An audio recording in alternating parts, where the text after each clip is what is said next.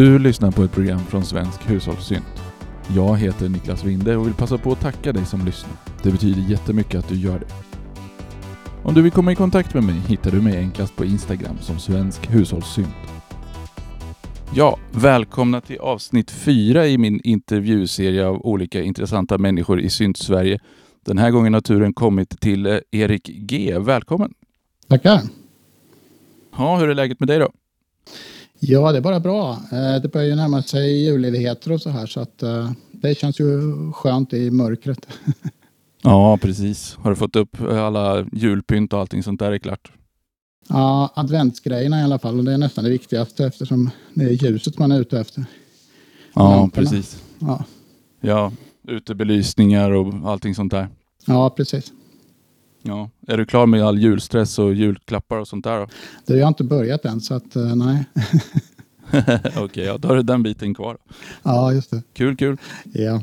Men du, ehm, jag har ju tittat igenom din eh, studiotour-video som du släppte häromveckan inför den här intervjun och, och det, jag har så mycket frågor så jag vet inte riktigt vart jag ska börja.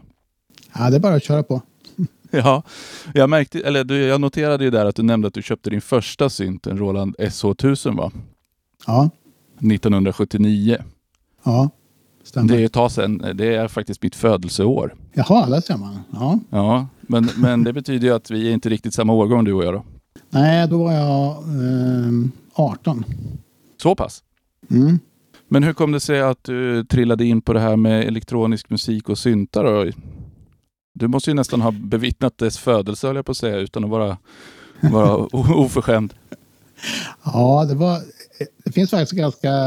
Jag minns ganska väl vad det där beror på. Och eh, det var så att när jag var i ja, 10-12 års åldern så var det en kompis till mig som visade en, en tongenerator som han hade byggt. En, en eh, tvåtransistors eh, vippa som han hade spikat upp på en eh, träplanka sådär som man byggde på den tiden. Eh, med spikar och ledare. Eh, och eh, den där kunde han göra en massa olika ljud med. Från höga visselljud till låga pruttljud. Och det där var jag otroligt imponerad av, alltså hur man kunde göra sånt. Sen dröjde det ända tills jag gick i sjuan när våran musiklärare presenterade, ja, alltså, grejen var att vi skulle lära oss tio klassiska verk, kända klassiska stycken. Och när, det kom, när han kom till Brandenburg-konserten då körde han faktiskt eh, Walter Carlos, dåvarande Walter, nuvarande Wendy Carlos eh, version av någon underlig anledning. Och det där gick jag igång på. Att det var, att det var gjort med en, en stor mog alltså. Ja, ja. Och sen var jag helt frälst på det där efter det faktiskt. Så det var väl där det började. Ja riktigt. så det var själva klangerna då och, själva känslan av att skapa ljuden på en, en annan väg än akustiska instrument då. Ja, men precis. Att det överhuvudtaget var möjligt var ju väldigt fascinerande tyckte jag. Ja. Och, och det där är ju en sak som jag har i alla fall fått för mig att, att det är stort för dig det här med att bygga själv och, och modifiera och förstå hur kretsarna funkar.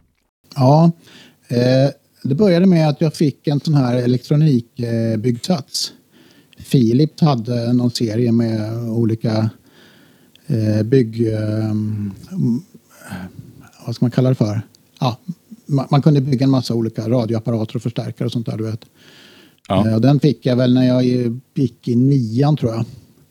Eh, Och sen eh, då byggde jag direkt eh, en motsvarande sån här tongenerator som min kompis hade visat för mig för länge sedan. Ja, fanns, det som, fanns den som en färdigt experiment i själva lådan då redan? Ja, det fanns flera olika tongeneratorer faktiskt i den. Ja. Och eh, så fort jag fick den att tuta så byggde jag ihop den med ett leksaksdragspelstangentbord som jag hade stulit av min syster. Ja. Och på den vägen var det. Så att eh, jag byggde en synt som lät förskräckligt illa faktiskt. Den var väldigt ostämd och gnällig. Eh, men den lät i alla fall. Hur fick du den att tracka ordentligt? Att spela liksom stämt vid flera oktaver? Det måste ju vara jättesvårt. Ja, det lät inget vidare kan jag säga. Nej. Eh, eh, men ehm, eh, sen var det ju bara några år kvar tills jag hade råd att köpa min första, den där Rolanden då. Ja. Ja, och på den vägen var det. Och då när du köpte den, så vad fanns det för andra maskiner 1979 då? Alltså i affärerna fanns det inte så där väldigt mycket i Sverige. Eh, Det var ju SO1000, så fanns det SO2000 och så fanns det Yamaha SY1. Just det. Eh, Sen dröjde det några år. Jo, det fanns den här minikorgen också, 700S. Den fanns också. Ja. Men sen fanns det inte mycket mer. Det dröjde ett bra tag innan eh, Korgs MS-serie dök upp. Ja. Och med den här första Rolanden som du hade då så började du göra låtar själv då? Hemma? Ja, ja det gjorde jag. Jag började faktiskt göra låtar på, min, på mitt hemmabygge också, så jag hade lite grann idéer när jag fick den riktiga, Ja, precis. riktiga synten. Ja. För det som ehm, slår mig ganska mycket också med dina låtar är ju att du, du spelar ju för hand på de där svartvita främmande sakerna på framsidan av maskinen som inte jag Ja, behärskar. precis. Det är det som har kallats för G-trigg. Ja, precis. På, på, på SAS i alla fall. Ja, exakt. Ja, för där var du med och starta va, har jag för mig. Ja, Precis. eh, det gjorde jag. Eh, Jag tog initiativet i alla fall, men det var inte jag som roddade med det. Nej, och det ska vi väl nämna att SAS är Svenska analogsympatisörer. Det är alltså en e-mail-lista som fanns, eller den startade väl någon gång i slutet 90-tal va? Ja, eh, 96. Ja, okej. Ja, så pass. Ja. Och, och, jag har inte varit i kontakt med den på evigheter, men den lever och frodas idag också kan jag tänka. Nej, den stängde faktiskt ner förra året tror jag det var. Jaha, Då klappade den där servern ihop som, hade, som han hade kört den på. Per Mattsson heter han. han som drev alltihopa hela tiden. Men det var många år i alla fall. ja. Och, och det är väl många som har lärt känna varandra den vägen i Sydsverige också. Ja, det tror jag. Var det Det så, har varit jätteroligt. ja, var det så du träffade Terje som du gjorde någon spelning med va? Ja, det stämmer. Men nu känns det som att vi går saker och ting i förväg här. Ehm, Men den här äh, Roland, alltså är du klassiskt skolad på ähm, piano och sånt där eller hur har du lärt dig att spela på då?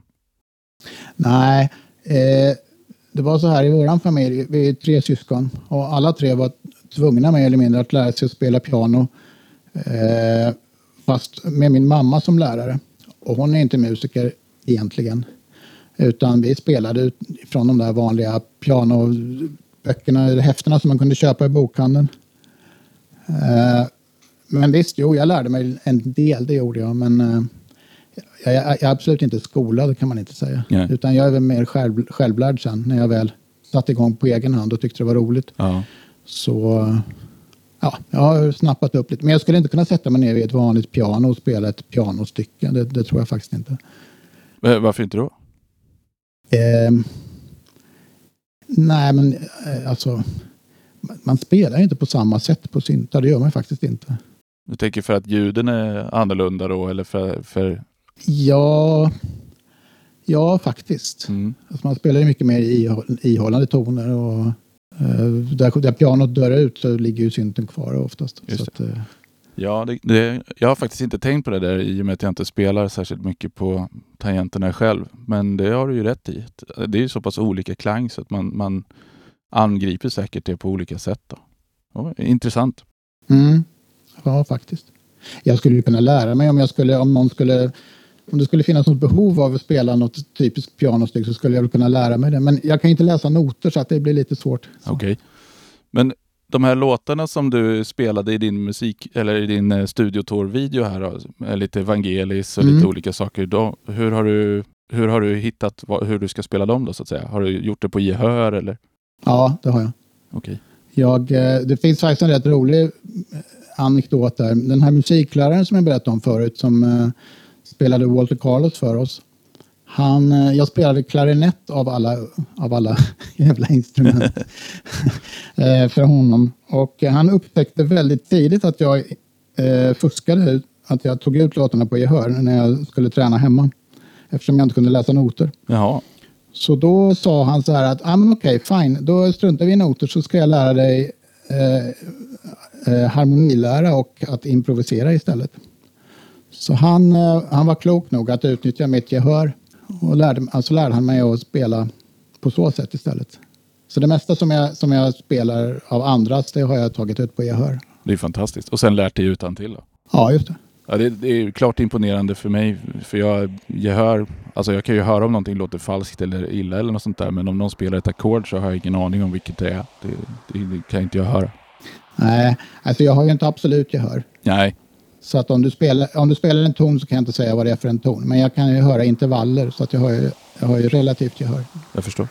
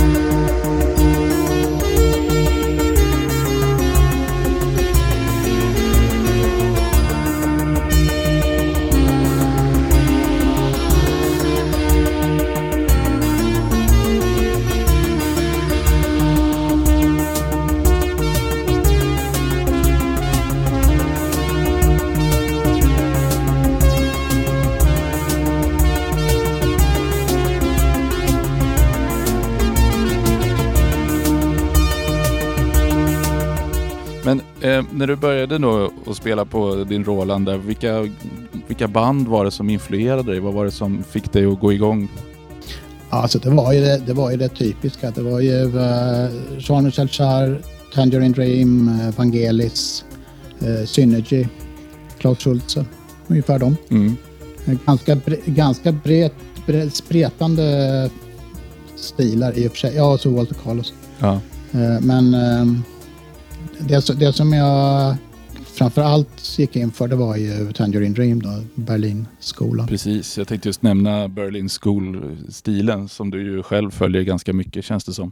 Ja, det gör jag. Och det är ju klassiska korta sekvenser som går runt, runt, runt med lite improvisation, lite ganska mycket improvisation ovanpå den typen av stycken. Va? Eller hur ska man beskriva det egentligen? Ja, ja alltså det är framförallt att, det är, att de här styckena är långa. Ibland kan man ju behöva vänta liksom i en kvart innan sekvensen startar. Ja. så att, det kräver en del tålamod. Ja. Uh, men, uh, ja, men så är det ju. Uh, Tangerine Dream har ju gått igenom ganska många faser. Men den bästa perioden, den där Peter Baumann var med, alltså enligt mig bästa, där, där var, det lät ju så som, ungefär så som jag försöker låta ja. också. Ja, för de har väl bytt ganska mycket medlemmar va? Ja, oh ja. Eh. Det har de gjort eh, hela tiden. Idag finns ju ingen originalmedlem kvar. Nej, men var det inte någon son som fortsatte? Nu, nu är jag ute på djupt vatten här. Edgar Fröse hade väl någon son, men det kanske inte var Tangerine Dream förresten? Jo, då. jo han, hans son Jerome, han var ju med i Tangerine Dream i ett antal år också, fast han är inte med nu längre. Nej, okej. Okay. Då så. Ja, då hade jag inte helt fel för mig då. Nej då. Men vad är det som lockar med just den där musiken då? För det är, alltså nu finns det ju otroligt mycket elektronisk musik att välja på så att säga. Men du är ju kvar i Berlinskolan. Men vad är det som håller dig kvar då så att säga? Eh, jag vet faktiskt inte riktigt. Det blir väl kanske sådär om man snöar in på något när man inte är alltför ung så, så fastnar man väl där kanske. Jag vet inte riktigt. Jag, jag, det, det, är lite grann en kombination av dels det här eh, ganska hypnotiska. Eh, det, det, är liksom droger utan droger på något sätt. Mm. Eh, och sen eh, finns det ju en del ljud som är... Alltså mellotronen, det är, det är ett fantastiskt eh, instrument. De, de ljuden är ju... Det går inte att göra på något annat sätt. Och eh, även, även den här liksom hypnotiska åttatonsekvenserna är... Ja, det är någonting med det som jag har fastnat för. Jag, jag vet inte riktigt varför. Nej, och, men det är väl så att när man som ung utsätts för någonting som man liksom får en stark känsla av eller någon sorts koppling till, då, då etsar den sig fast. Liksom. Ja. Det konstiga var ju att när jag introducerades för den här musiken så spelade de på P3. De körde liksom en hel sida på Ricochet med Tangerine Dream Oj. på P3. Ja. Ja, det skulle aldrig hända idag. Nej. Det var så jag kom i kontakt med dem.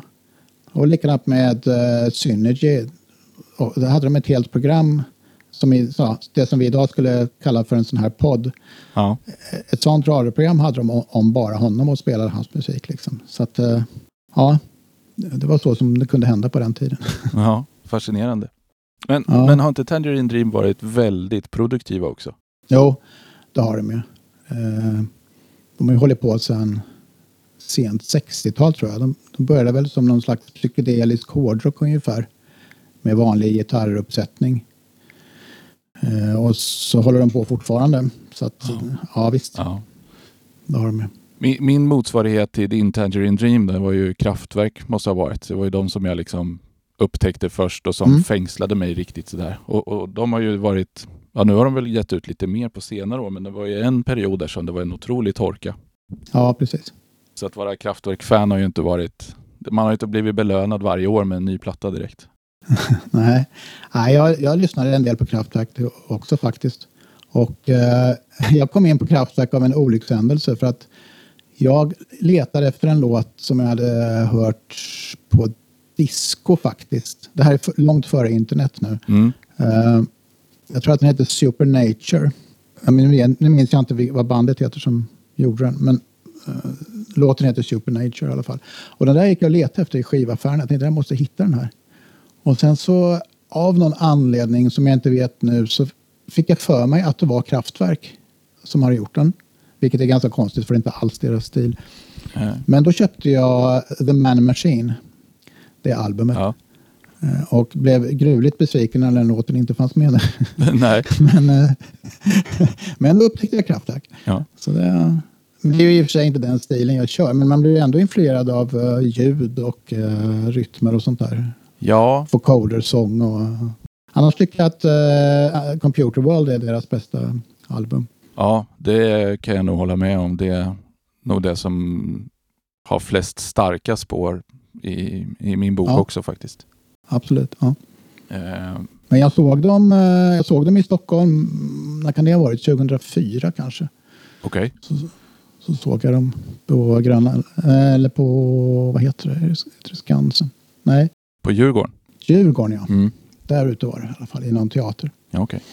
Ja, jag, jag har ju lyckats missa dem så väldigt många gånger. Så när de kom till Dalhalla här för några år sedan. Det var ju i samband med den stora skogsbranden tror jag, här 2014 kanske. Jaha, Ja, det var ju helt otroligt. Jag åkte upp dit på, och såg dem på Dalhalla, vilket var helt fantastiskt. För det, akustiken i den där gropen är ju helt otrolig. Och sen hela vägen hem så luktade det brandrök och jag undrar vad sjutton det var. Och så ja, visade det sig att det var den där stora skogsbranden som härjade under några år. ja. Ja, veckor. De spelar ganska högt va? Ja, de spelar jättestarkt så det fladdrade i byxbenen, men det upplevdes inte starkt. Ja, Det var otroligt. ja för det, det reagerade jag på, på eh, när jag såg dem. Ja, Eh, Att det var väldigt, väldigt högt. Nästan lite barnsligt högt om man får säga så. men, men de har väl fördelen att ha ganska rena och tydliga ljud så att, så att det är väl inte så mycket skadlig distorsion förhoppningsvis. Och säkert ett bra PA. Nej, precis. Så var det. Det var ju basen framförallt som tryckte på ordentligt. Ja. Ja, och när man lyssnar på deras gamla album så är de ju hyggligt bastunga här och där. Ja, Och kanske framförallt då Electric Café. just När de börjar snurra in på de grejerna. Mm. Men du, för att återgå till det här med elektroniken då. Som, eh, är det någonting som du utbildade dig till sen eller är, är det någonting som alltid har varit på hobbynivå? Nej, det började som hobbynivå och när jag byggde eh, de här grejerna som jag pratade om förut, då visste jag inte särskilt mycket vad jag höll på med, måste jag säga. Eh, Men sen så utbildade jag mig till civilingenjör i elektroteknik. Med det enda syftet att kunna bygga syntar. Oj! Nej, men nej, inte riktigt. Men det, det kom som en bonus liksom. Ja. Men jobbar du med det nu då? Ja, det gör jag. Så det har jag jobbat med elektronikkonstruktion i 35 år. Ja. Så att jag är inte så här, när när jag kommer hem från jobbet så är jag inte så här jättesugen att börja löda. Nej, Nej. nej det, för det var nästan det jag tänkte fråga. För då jobbar du på sätt och vis med din hobby. Så hur, hur är det? Ja, det blir ju det att jag, det går ganska långt mellan projekten hemma. Ja. Så att när jag hade byggt den här stora modularen då dröjde det flera år innan jag byggde någonting igen. ja. Och då var jag ganska mätt på det. Men den stora modularen, jag vet, jag, kom, alltså jag tror att din studio var ju en av de första jag såg på, på internet, alltså i början av 2000-talet när du hade lagt upp din hemsida och jag satt och dreglade över ditt MS-system där som var något i hästväg tyckte jag. Okej. Och Ja. sen så upptäckte jag ju synthesizers.com för jag ville ju ha de här stora Moog-modulerna då. Ehm, ja, just det. Och då kände jag att jag äntligen kunde bygga mig någonting i, i den stil jag ville ha. Ehm, Mm. vart var det jag ville komma med det där då? Jo, men, men den modularen som du har nu, den är väl lite nyare än så va? Den är, du sa att du gjorde uppehåll på några år, men det var ändå inte så många år sedan du var klar med den va? Nej, den blev klar 2015 tror jag. Mm, jag kan tänka mig det. För det, som du säger, det, dels är det lite synthesizers.com-moduler i den och dels är det lite mm, Moog-modul, alltså 5U-storleksmoduler då. Ja. Eh, och, och, och de flesta sådana moduler kom väl ja, runt 10-talet. Ja. Eh, mitt modularbyggande började egentligen långt tidigare. Eh, jag började i början av 80-talet att bygga ett modularsystem helt i trä faktiskt. Eh, och då byggde jag in effektpedaler. Så att jag hade phasers och flangers och delayer och eh, lite sånt där som jag byggde in i, så att det såg ut som en modular. Eller ja, det blev ju det på sätt och vis. Och sen efterhand byggde jag in lite enklare oscillatorer och filter och sånt. Sen rev jag det här systemet och byggde ett i plåt istället. Mm. Eh, som ett, i en custom, eh, custom kabinett. Och då, byggde, då hade, använde jag riktiga moduler, sådana här med Curtis-kretsar. Då. Ja, just det. Eh, så att den här som jag har nu, det är tredje generationen kan man säga. Okej. Och då, då valde jag ju MU-formatet. Då. Ja. Eh, jag har väl byggt, ja 80 procent har jag väl byggt själv tror jag.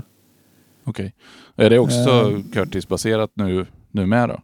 Ja, om man, tänk, om man säger oscillatorer, filter, VCA och envelopper, det är Curtis. Mm. Men sen är resten annat. Ja, lite gott och blandat. Men sen upptäckte inte jag synthesizers.com förrän ganska sent i den där processen. Så att hade, hade jag börjat från scratch idag så hade jag inte byggt någonting själv. Inte? Då hade jag köpt allting. Det, det finns ju, allting finns ju liksom redan. Ja, alltså precis.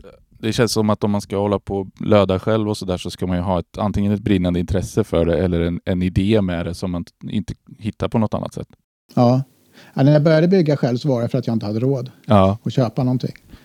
För då fanns ju bara gamla Moog-system i princip. ja precis. Om du pratar Eh. tidigt 80-tal där så, så måste det ha varit väldiga pengar. Ja, precis. Fast eh, om jag räknar ut eh, vad jag har lagt kronor på det här systemet så är det inte särskilt billigt heller. Det brukar inte vara det. Så att, eh, nej, det. hårdvaran, alltså puttar och jack och sånt där, det kostar mycket mer än vad man tror. Ja.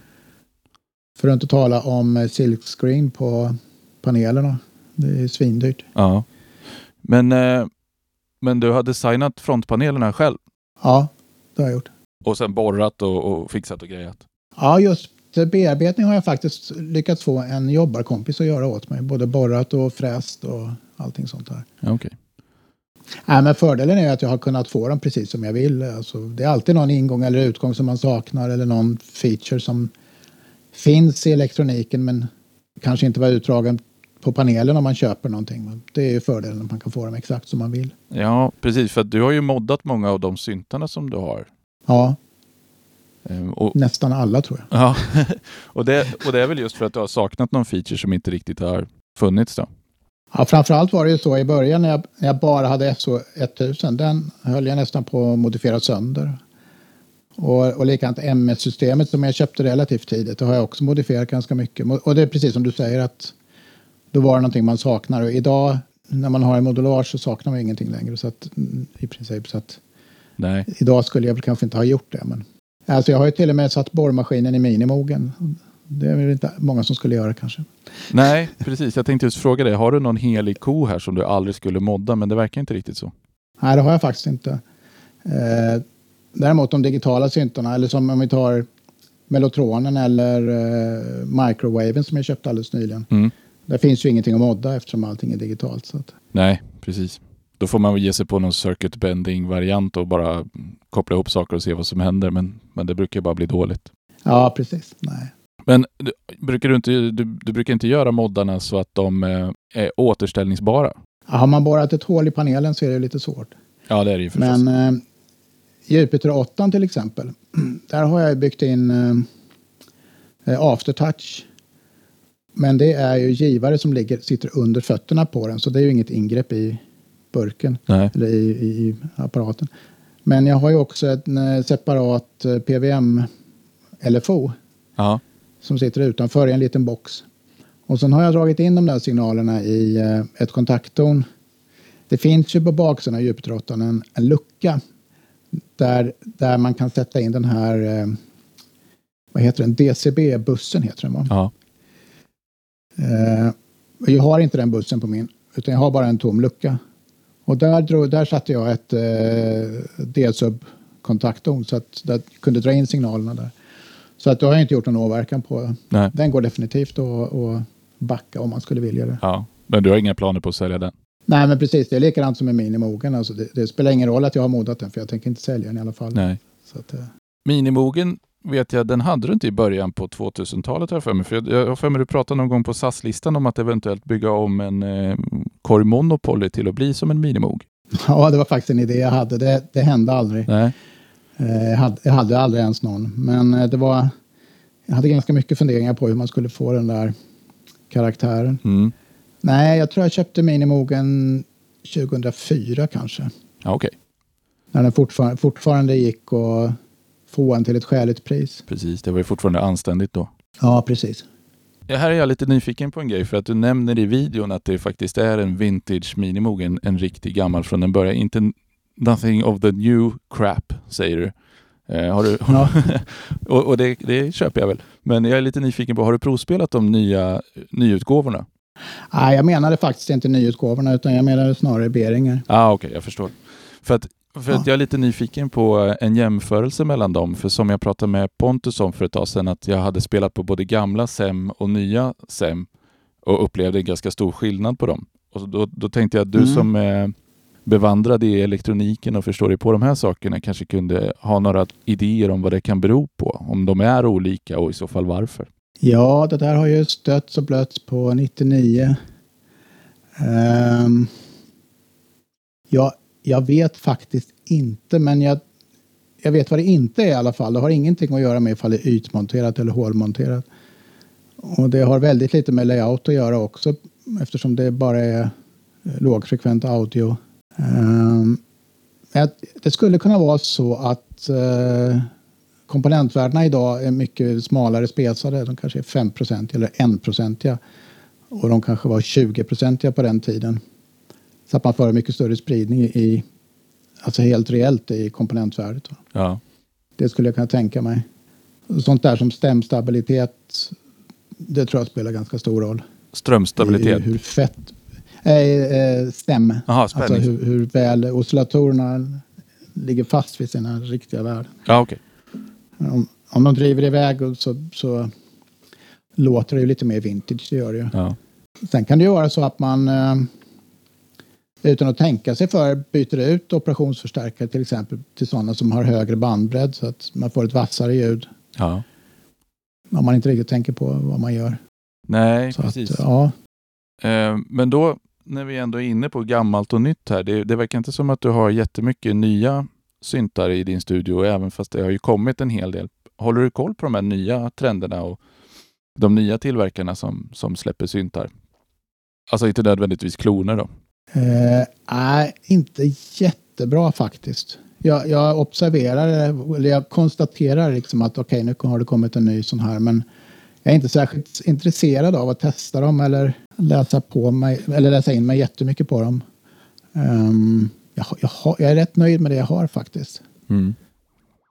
Jag provade en, eh, jag provade en Modwave alldeles nyligen, Ja, eh, Korg, eh, och den lät ju fantastiskt bra, alltså det gjorde den. Men eh, den, jag tyckte den var för plottrig på panelen. Jag tyckte den hade för många funktioner. ja, Eh, Alltså i förhållande till vad jag var ute efter. Och sen tycker jag att tre oktaver är alldeles för lite på en polyfonisk synt. Eh, tangentbord. ja, för dig som spelare. Eh, så att, ja precis. Så att den, eh, den släppte jag väl ganska snabbt. Mm. det nyaste grejerna jag har, eh, det är väl Mellotronen tror jag. Den är väl relativt ny. Den digitala Mellotronen. Ja. Eh, och sen är ju Korgs ARP 2600 ganska ny, om man nu ska säga ny. Ja, Det är väl den nyaste tror jag. precis. Och sen hade du en eh, Korg ARP Odyssey också va? Ja, just det. Och eh, Just det. den låter ju fantastiskt bra. Ja, det gör den.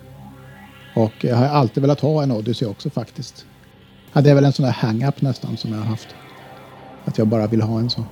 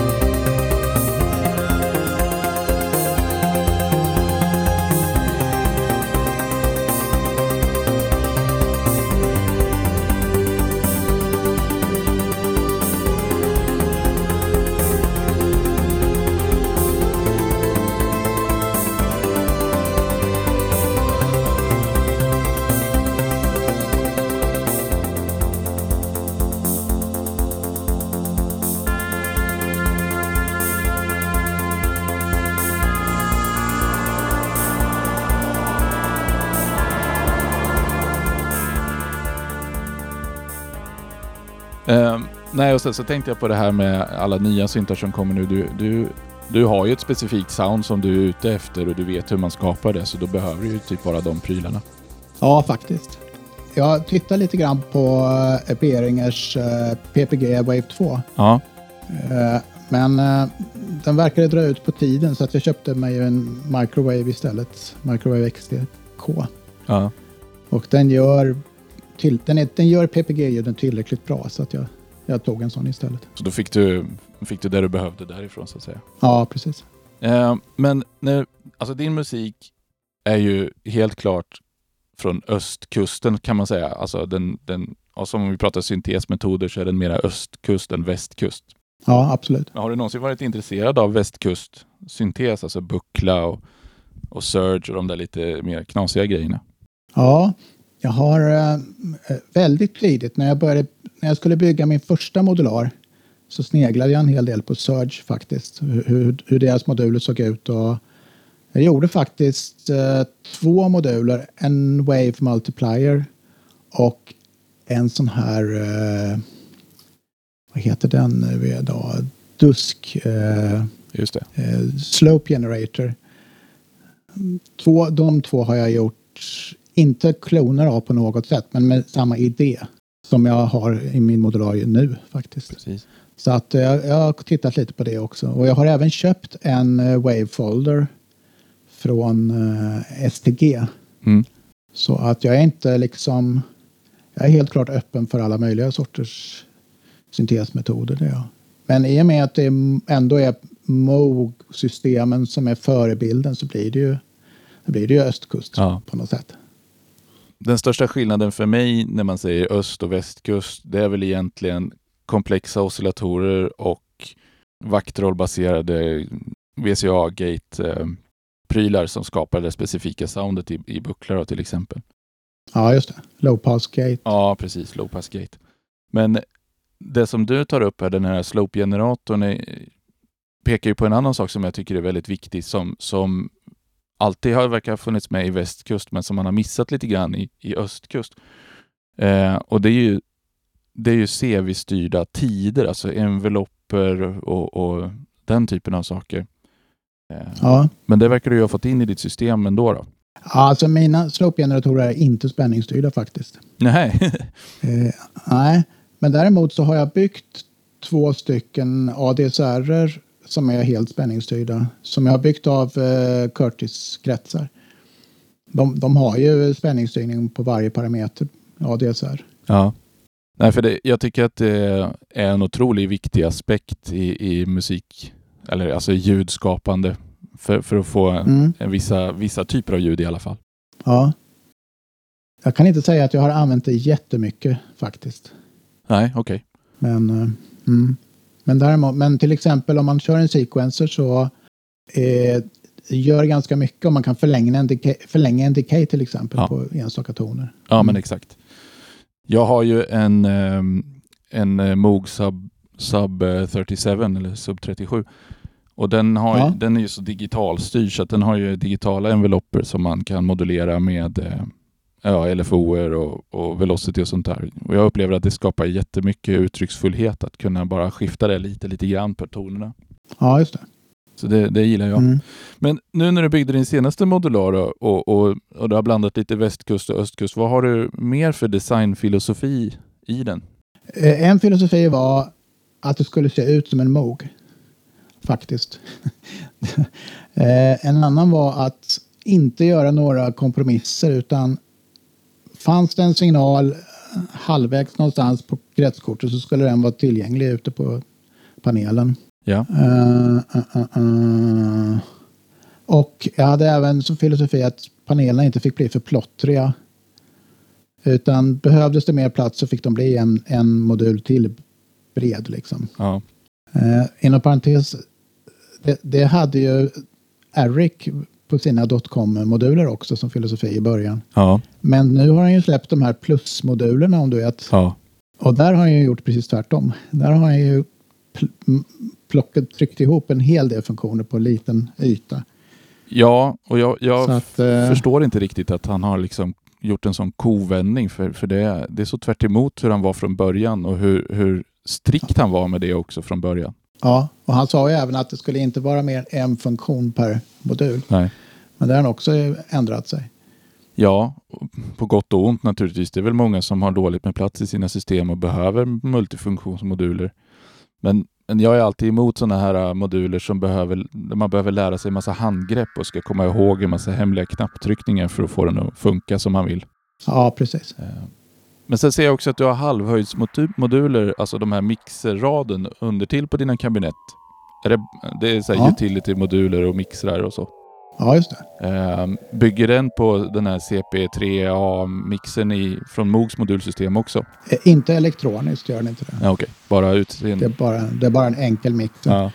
Eh, Men anledningen till att jag, att jag stoppade in halvhöjdsmodulerna det var att jag tyckte det var en ganska bra idé med moduler som faktiskt inte fyller upp en hel vanlig höjd. Eh, Mixen är ju en typisk sån och jag har även en hel del eh, CV-buss, CV och gate-bussmoduler. Dels med jack, ingångsjack och dels med switchar som man kan rota de där signalerna till olika moduler för att spara kabel. ja. Ehm, och sen har jag en gate-sequencer också. Som följer uh, 960-sekvensern. Okej. Eh, med fyra rader switchar som man kan slå av och på gatorna. Och den passade väldigt bra att ha eh, i halvhöjd också. Ja. Nej, alltså jag gillar ju det här med att ha mixrarna under modulerna sådär och, och medan oscillatorer passar bättre att vara högre än de är breda så passar mixrar bättre att vara breda än de är höga och sitta under flera oscillatorer skulle man kunna tycka då. Ja, precis. Men CP3A då eller vad den heter har ju en viss karaktär då när man överdriver den. En, en, en tendens att dista lite grann. Är det någonting som du också har eftersträvat för att ja, bibehålla det ljudet så att säga? Nej, det har jag faktiskt inte gjort. Eh, om, om, jag upplever att om man bara... Ja, nu vet inte jag hur den där är uppbyggd. Om den, är, den kanske är transistorbaserad så att den klipper mjukt. Men om man, om man överstyr en operationsförstärkare så klipper den ju tvärt och det låter ju verkligen inget bra. Eh, för det har jag en, en speciell modul med en, eh, en sån här OTA i som klipper väldigt mjukt och fint. Så att eh, vill jag ha det så kan jag använda den modulen till det. Ja, nej men det är väl bra. Så att man kan skita till det när man har lust. Ja, precis.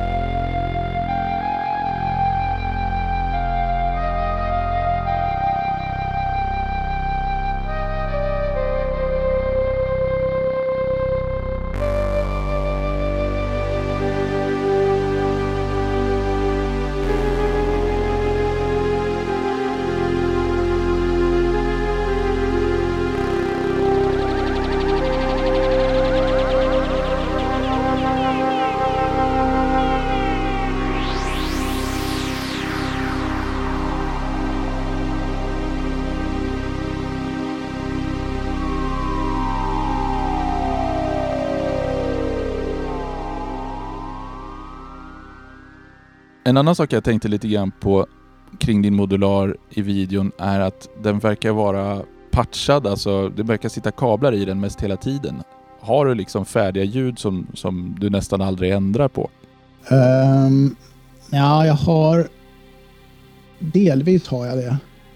Men egentligen är det inte ljuden som är konstanta utan det är väl patchningen som är konstant. Ja. Att, att man ändå har modulerna i en viss ordning. Men sen ändrar jag själva ljuden ganska mycket. Ja, men precis. Det finns ju några ljud som jag inte ändrat särskilt mycket och det är de, jag har två stycken röster till sequensen. Eh, alltså där varje röst är två oscillatorer, eh, filter, VCA, envelopp. Ja. Och de ändrar jag inte särskilt mycket på. De låter oftast likadant. För det är ju den här sweet spoten på, för att få de där Berlin School. ja. Och, och det har du alltid behov av i dina låtar. Ja, ja faktiskt. Eh, men använder du någon kvantiserare till eh, sequencern eller rattar du det på gehör? Nej, det jag har kvantiserare. Ja. Jag köpte Döpfers faktiskt. Och eh, byggde in den i en egen panel så att den passade till eh, MU-formatet. Ja. Men eh, mer då på din eh, modular. Jag, du säger att det finns vissa saker förpatchade och lite CV-bussar och sånt där. Är den lite så här eh, förpatchad bakom panelerna? Nej, det är bara keyboard och gate. Eh, keyboard CV och gate. Ja. Och det kan man alltid bryta genom att stoppa i en, en, eh, en egen kabel? Ja, jag har switchar. Eh, ungefär som på Moog-modularerna. Ja, just det. Switchar som man slår av och på. Jag såg också att du hade en switch på filterbanken så att man kunde koppla, ja, förbikoppla den då, utan att behöva rycka kablarna. Det var ju smart. Ja, jag har bypass-switchar på ganska mycket här. Phasers och flangers och delay och lite sånt. Mm. Det, det måste ju vara väldigt användbart om man, om man försöker hålla den liksom uppkopplad likadant mest hela tiden och sen bara rattar om ljuden lite grann. Ja, ja det är det faktiskt. Men den där, den där filterbanken är jag lite nyfiken på för jag, jag har faktiskt spelat på ett Moog-system med eh, en riktig gammal vintage filterbank som jag tyckte lät så otroligt krämigt och fantastiskt och bra. Ja. Och, och det ljudet har jag aldrig stött på igen. Nej, den är ju Ja. gjord med, med eh, riktiga spolar. Ja. Och eh, det är väl svårt att, att efterlikna. Jag har inte gjort så alls. Nej, precis. Det var det jag tänkte fråga. Jag tittade på Josint, känner du till honom? Mm. Eh, jag tog, eh, han hade lagt ut sitt schema. Jag gjorde ganska likt men inte... Eh, han, har så här, han har två parallellkopplade kondensatorer för varje kondensator för att kunna finstämma dem exakt. Va? Det har inte jag. De, mina värden är lite mer ungefärliga. Men annars är det ungefär det schemat som jag har gått efter. Ja. Okej. Visst är det han som har hjälpt Arturia lite grann? Det vet jag inte.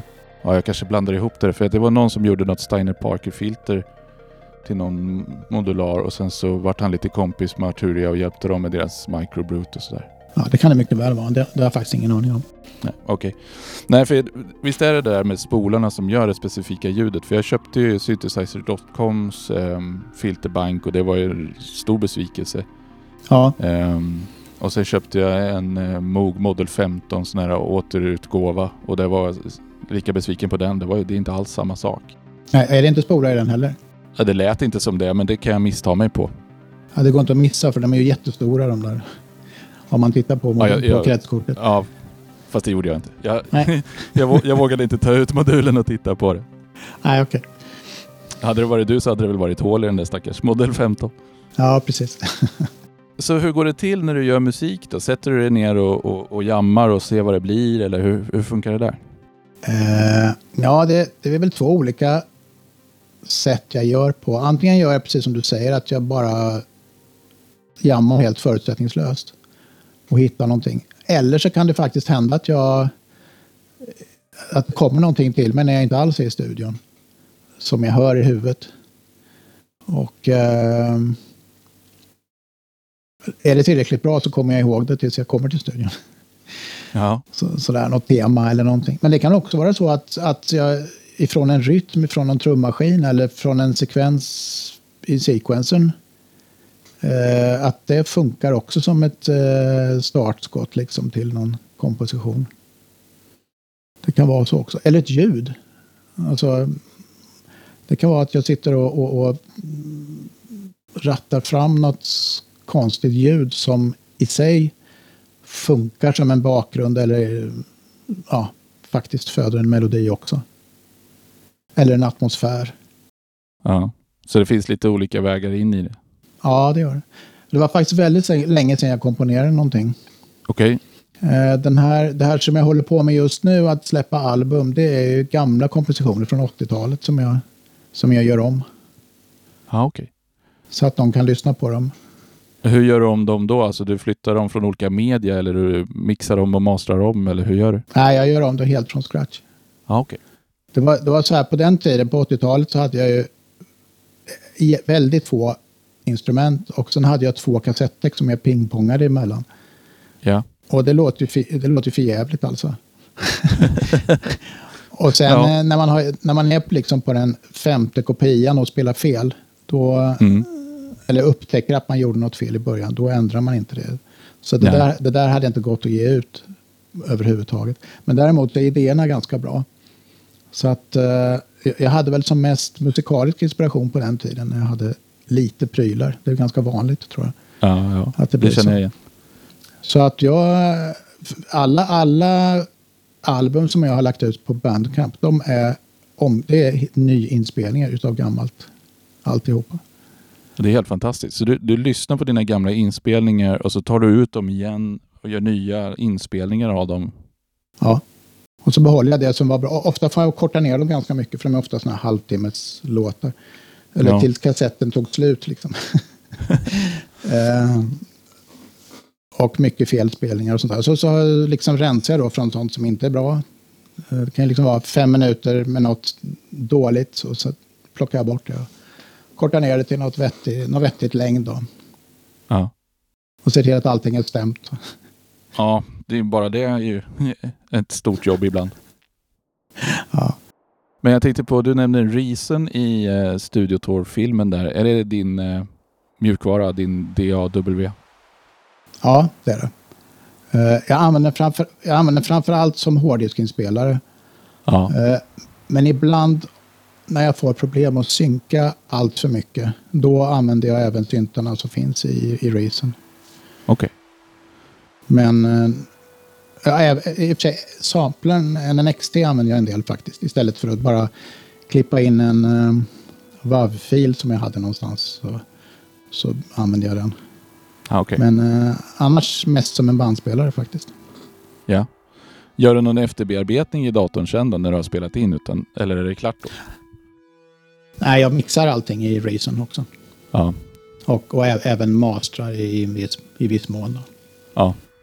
Eh, men det, jag såg att du hade en hel del hårdvarueffekter och sånt där också. Men det lägger du... Ja, blandar du lite mjukvara och hårdvara där eller hur gör du med sånt? Ja, jag brukar, om jag vet exakt hur jag vill, vad jag vill ha, eh, någon face shifter eller någonting, då använder jag hårdvaran så långt jag kan. Ja. Men om jag kommer på i, i efterhand att det här behövs ett chorus, då, då kör jag ju det som finns i Reason. Ja. Jag, jag, har inte några, jag är inte sådär puritan att det måste vara analogt. Utan Nej, det beror precis. lite på var, var någonstans i, i processen som jag kommer på här, att jag vill ha det. Ja. Jag måste säga det, Reason är ju fantastiskt alltså. Det är, jag är otroligt imponerad av att man kan göra så mycket på en vanlig sketen PC. Alltså. Det, Ja. Alltså jag har ju bara provat Reason ett par gånger men jag tycker ju, alltså när det kom var ju idén revolutionerande och den har ju säkert gett otroligt mycket bra musik till, till oss eh, konsumenter genom åren. ja, Eh, och, och mitt förhållningssätt till, till instrument är otroligt pragmatiskt. Alltså, och då räknar jag mjukvara som instrument också. Att Det ska helt enkelt trigga dina, vad ska man säga, kreativa vätskor och, och få dig att vara produktiv. Då är det bra, då är det bra verktyg. ja, men det är ju så. Och en del grejer som jag har gjort, eh, till exempel den här eh, albumet som jag gjorde ihop med en gitarrist, eh, Three Ancestors. Eh, där har jag ju reproducerat allting som han och jag ursprungligen gjorde i Reason. Eh, alla gitarrgrejer och, och sånt där. Och det, jag tycker inte att det går att höra. Och en del sequencer-grejer där är gjort, alltså sånt som låter Berlin School rakt av, det är gjort helt och hållet i Reason. Och jag, och jag måste nästan gå tillbaka till mina anteckningar för att komma ihåg vilket som var vilket. Så att Mm. R- Reason funkar ju helt perfekt där. Ja, Och, och det spelar inte mig någon roll heller. Det är resultatet som räknas. ja precis. Men sen är det också en lite skön känsla att gå in i en sån studio som du har med, med mycket instrument som man har en sorts emotionell koppling till och som man bryr sig om och har. Ja, absolut. Det har, det. det har ju hänt att jag har gått in i min studio och bara ställt alla rattar på noll bara för att det är skönt att vara där en stund. ja, ja jo, men så är det ju eh, alltså, när, när syntarna kom så fanns det ju kritiker som sa att det här är inte riktiga instrument. Eh, jag är ju sån att jag tycker att hårdvarusyntar är riktiga instrument, men plugins är inte riktiga instrument. Så att alla har ju liksom sin, eh, sin, sin, sin eh, koppling till, eller sitt förhållande till instrument. Ja, ja absolut. Man har, och sen har man ju sin egen gränsdragning någonstans.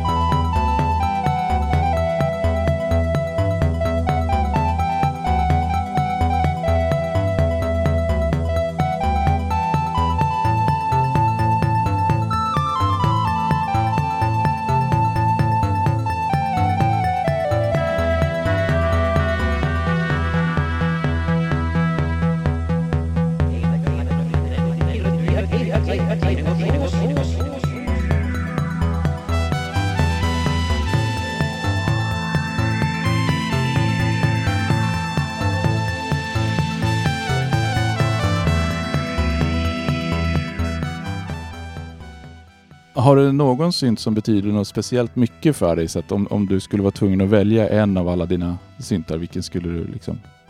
Alltså det där är ju jättesvårt. Jag har ju tänkt på det. Ja, men det kom, jag vet att det kommer en dag när jag måste sälja allt. Ja.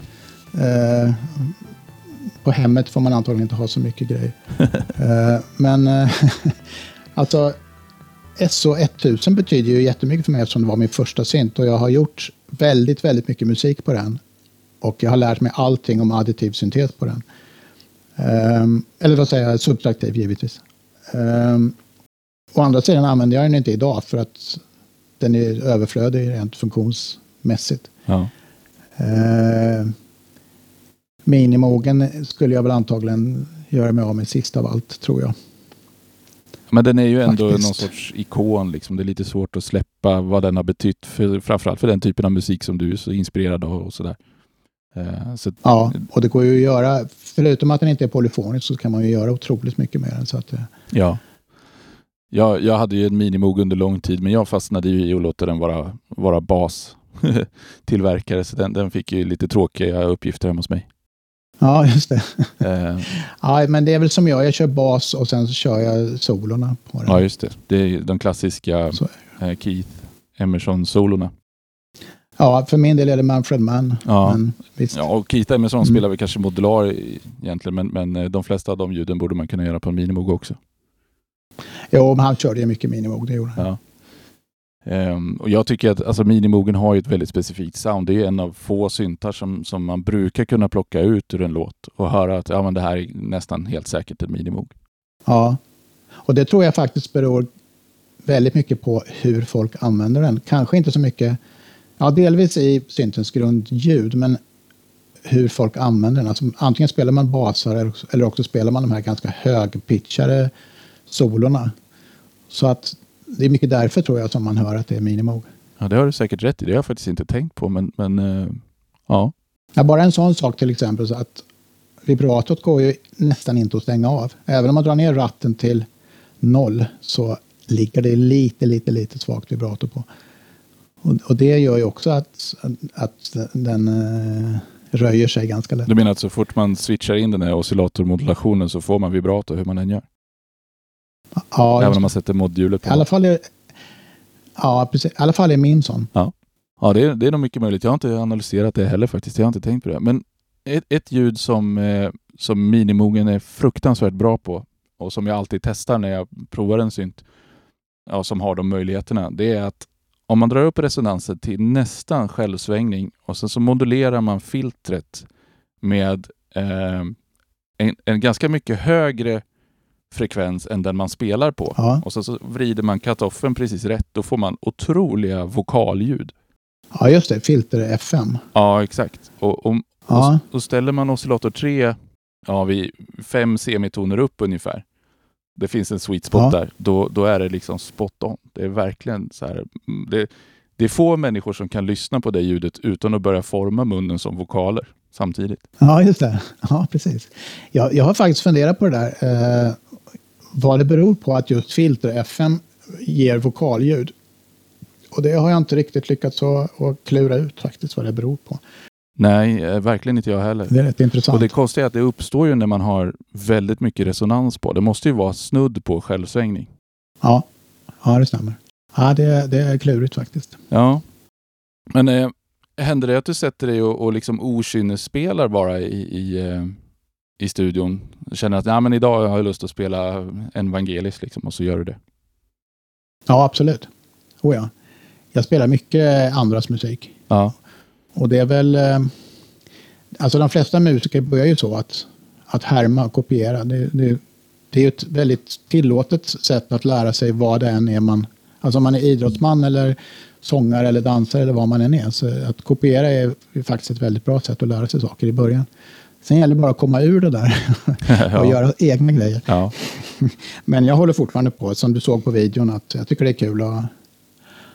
För då måste man ju fundera, hur gjorde de här? Liksom? Vilka ljud använder de? Vilka syntar använder de? Eh, hur går melodin? Vilka, vilka, vilken tonart är det? Alltså det är ganska mycket man, man lär sig på det faktiskt. Absolut.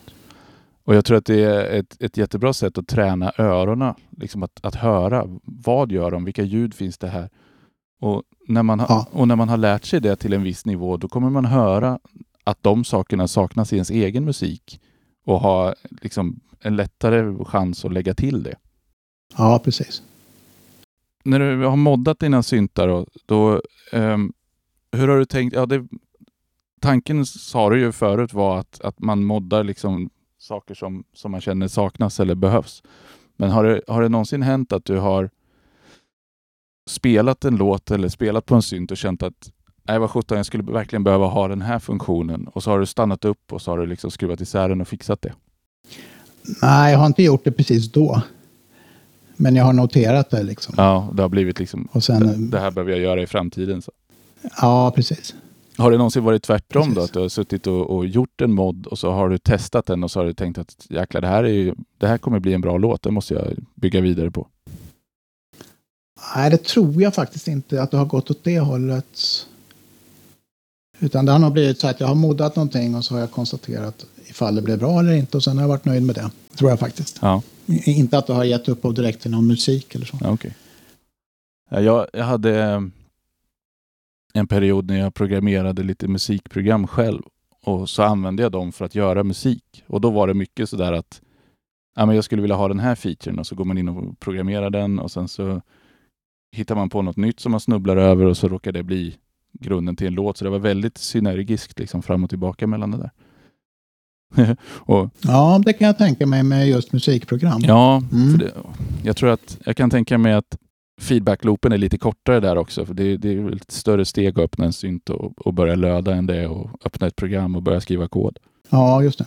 Ja, precis. Eh, men en funktion som var väldigt nödvändig som kom av, av naturliga skäl var en autosparfunktion. Det kom ganska tidigt. För det, Ja, man kodar Det själv. brukar... Ja, det har ju en tendens att krascha när man, när man kodar själv. Ja, just det. Och så har man inte sparat. Precis. Vad är på gång i din musik just nu då? Alltså du håller ju på Ja, det är nytt, ja, nytt album. med gamla låtar. Ja, Ja. Samma, samma recept som tidigare. Har du, har du mycket kvar av, av det och, och konvertera? Nej, jag faktiskt... eh, nästa steg är att, att tanka upp det på Bandcamp faktiskt. Okej. Den är, den är färdig faktiskt. Ja. Och, och det, um, sen har du inga sådana fler att, förändra? Jo då. Jag har, inte, jag, har inte gjort hälften, jag har inte gjort hälften än. Ja, då ser vi fram emot att, att få höra mer av det då. Ja, jag vet inte när jag ska bli klar faktiskt. För jag har, jag har väl uppåt en 25 kassetter tror jag. Någonting sånt där. Och jag har gjort 11 hittills. Åh jösses. Så det var en period där på 80-talet när jag var väldigt produktiv. eh, Rent musikaliskt. Ja. Och sen nu så, ja, barnen har blivit större och jag har mera tid och ro. ja. Och sätter man göra det här. Det är ganska mycket jobb eh, den första fasen när man ska lyssna igenom kassetten och bedöma vad som är bra och vad som är dåligt och ta ut ackord och analysera vilka sorters ljud jag använder och sådana där grejer. ja. Men om du inte kan noter, hur noterar du det här? Skriver du ner det i, i Reason då som någon sorts eh, styrfil eller hur funkar det? Nej, jag, jag tar ut det eh, så som när man tar ut vilken låt som helst. Ja. Ja. Men, och så skriver du ner det på papper då? Nej, utan jag, jag spelar det tills jag, tills jag kan det utan till. Aha, okej. Men jag delar ju in låten i, i ett antal, eh, vad kallar man det för? S- delstycken förstås. Ja. Men sådana här låtar som kan vara öppet en 20 minuter kanske, det, det delar jag in i olika faser och så sk- skriver jag på ett papper liksom så här.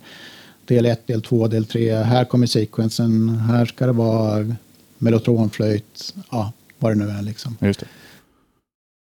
Och så blir det lite någon slags halvgrafik. eh, Att jag målar, ritar liksom att så här ser musiken ut ungefär.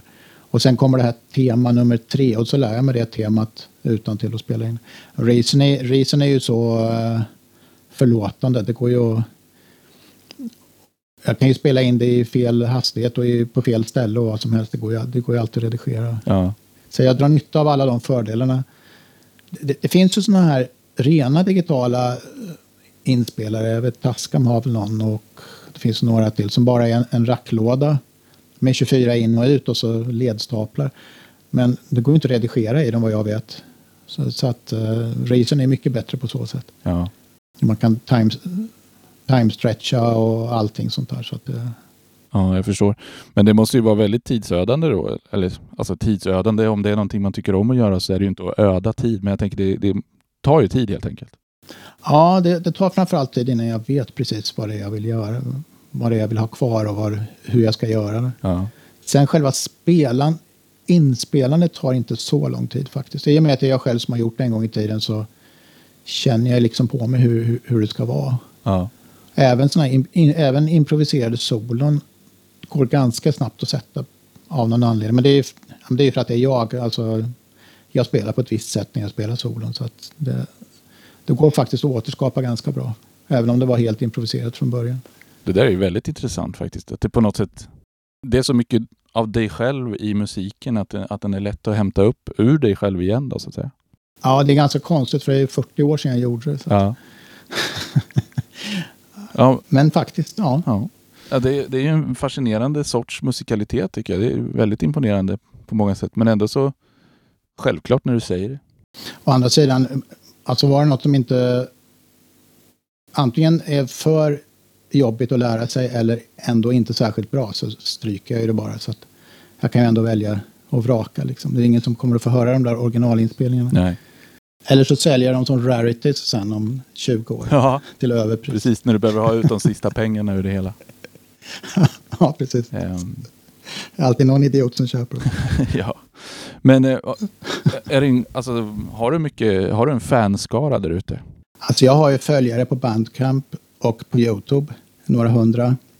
Eh, eh, på Bandcamp är det ju ett gäng som alltid köper albumen faktiskt. Ja. Men eh, det finns ju ingen...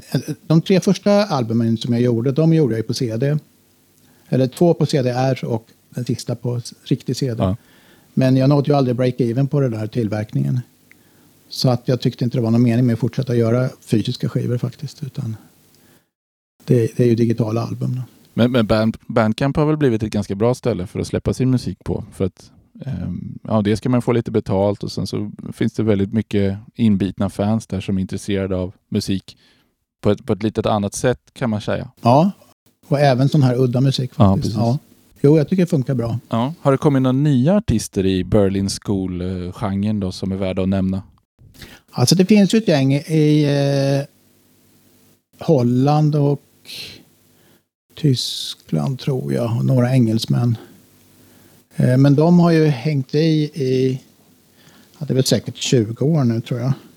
Men några helt nya känner jag inte till Nej. faktiskt. Men de är nyare än Tangerine Dream i alla fall. Ja, oh ja, det är de. Men jag okay, måste ju nämna Redshift till exempel. De känner du antagligen till. Uh, nej, de har jag nog missat faktiskt får jag erkänna. Mm, det är väl de nästan de mest kända. Okej, okay. ja då får jag kolla upp det. Red, Redshift. Ja. Och sen uh, har vi ju uh, Free System Project, FSP. Ja. Uh, I England har vi PDB, se vad det står för nu igen. Pollard, Daniel and Booth. Okay. Tre killar, eller män i min ålder också, som gör sån här musik. De är riktigt bra. Ja. Um... Terje Winter. Ja, ja, just det. Ramp finns det ett band som heter. Alltså Ramp. Mm. Ja, nu kommer jag inte på fler precis rakt upp och ner här, men uh, det finns ett forum som heter EM-portal. Mm. Alltså EM för Electronic, Electronic Music Portal. Ett, uh, en... Uh, ja, det är väl en... Nej, det är inte en mailinglista, det är ett forum. Där kan man hitta mycket sånt här contemporary electronic music. Ja. Det får vi kolla upp. Det var ett bra tips. Mm. Eh, men eh, när du själv lyssnar på musik, vilken, eh, ja, hur gör du då? Vilket format gör, lyssnar du helst på? CD, LP eller via datorn? Eller hur gör du? Om jag, om jag ska lyssna på musik eh, fokuserat, vilket man gör ganska lite tyvärr, eh, då lyssnar jag på CD. Jag har fortfarande mycket CD-skivor. Jag, jag, har inte kommit ifrån det här med att ha ett album. Det var svårt nog att sluta med vinyl kan jag säga. uh, för jag menar, det är ju liksom en magisk grej det här att öppna ett LP-konvolut. En sån här dubbelsidig, titta på alla bilderna och ja, ja. Eh, sen så lyckades jag faktiskt då gå över till CD. Men jag har inte lyckats att gå ifrån CD. Det, där är jag fast faktiskt. Jag, jag vill ha en fysisk eh, skiva. Ja. Ehm, jag lyssnar inte på Spotify. Eh, Youtube faktiskt använder jag en hel del för att hitta nya grejer. Okej. Där finns det ju väldigt mycket mer än bara filmer. Liksom. Ja, och Youtube har väl blivit alltså, mycket mer musikställe än man trodde. Och en av fördelarna som jag har förstått är väl att det går väldigt fort att lägga upp saker på Youtube. Ska du ha upp det på Spotify tar det lite längre tid. Och Ja, Badcamp kan väl kanske vara lite kinkigare med vad och hur man lägger upp saker också tror jag. ja, man måste ju skapa en, ett, man måste ju vara en användare först, eller en artist först. Mm. Liksom. Eh, på Youtube. Men Youtubes sökmotor tycker jag fungerar bra också. Det är viktigt. Ja, det är viktigt.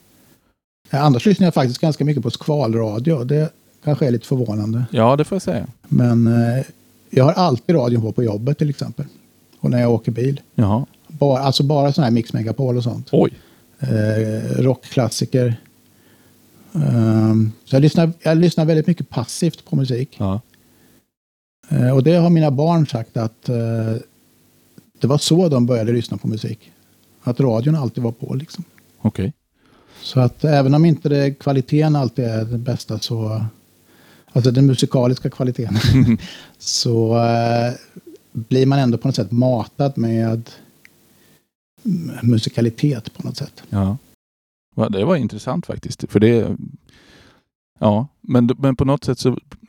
Du tröttnar ju inte på den musik du själv gör och, och, och föredrar att lyssna på eftersom det lär du ju aldrig höra på radio numera. Nej, jag har, jag har perioder, eller jag, jag lyssnar nästan aldrig på min egen musik. Eh, eftersom man håller på med det så mycket när man gör det. Man. Eh, men däremot, Berlin School till exempel, jag, jag har såna här perioder när jag lyssnar på, jag kan lyssna på Klaus Schulze liksom i en vecka. Ja. Och sen lyssnar jag inte på honom på flera år. Eller Tangerine Dream. Eh, 70-tals, de- den bästa perioden. Det kan jag lyssna jättekoncentrerat på i, i några dagar. Och sen så, så går det ett par år alltså innan jag lyssnar på det igen. Så att, eh, ja, det är väldigt sådär vad man är sugen på just för tillfället. Lite så här period, periodare då liksom. Ja, absolut. Men- Eller Vangelis, eller ja. Ja, men då är det liksom, då, då gillar du själva albumsformatet, att sätta dig ner och lyssna från, från början till slut. Ja, men absolut. Ja. Det gör jag. Eh, och det är ju det med... Det är, det är likadant med den progressiva rocken som jag lyssnar på också. Symfonirock, Yes och Genesis och sånt. Eh, det är ju konceptalbum. Mm. Och när de där sen gjordes om till CD så fanns det en massa tid kvar på skivan.